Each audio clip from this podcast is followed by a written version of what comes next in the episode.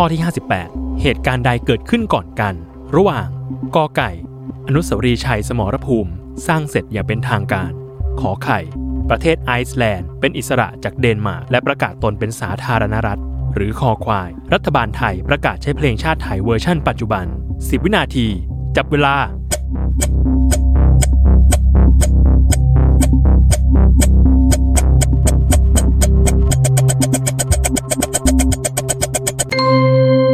หมดเวลาเฉลย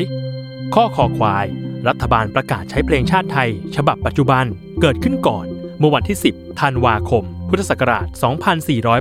2482 ซึ่งเป็นเนื้อร้องของพันเอกหลวงสารานุประพันธ์ ที่ชนะเลิศการประกวด ในวาระการเปลี่ยนเพลงชาติใหม่ รัฐบาลไทยจึงได้ประกาศรับรอง ให้ใช้เป็นเนื้อร้องเพลงชาติไทยจนถึงปัจจุบัน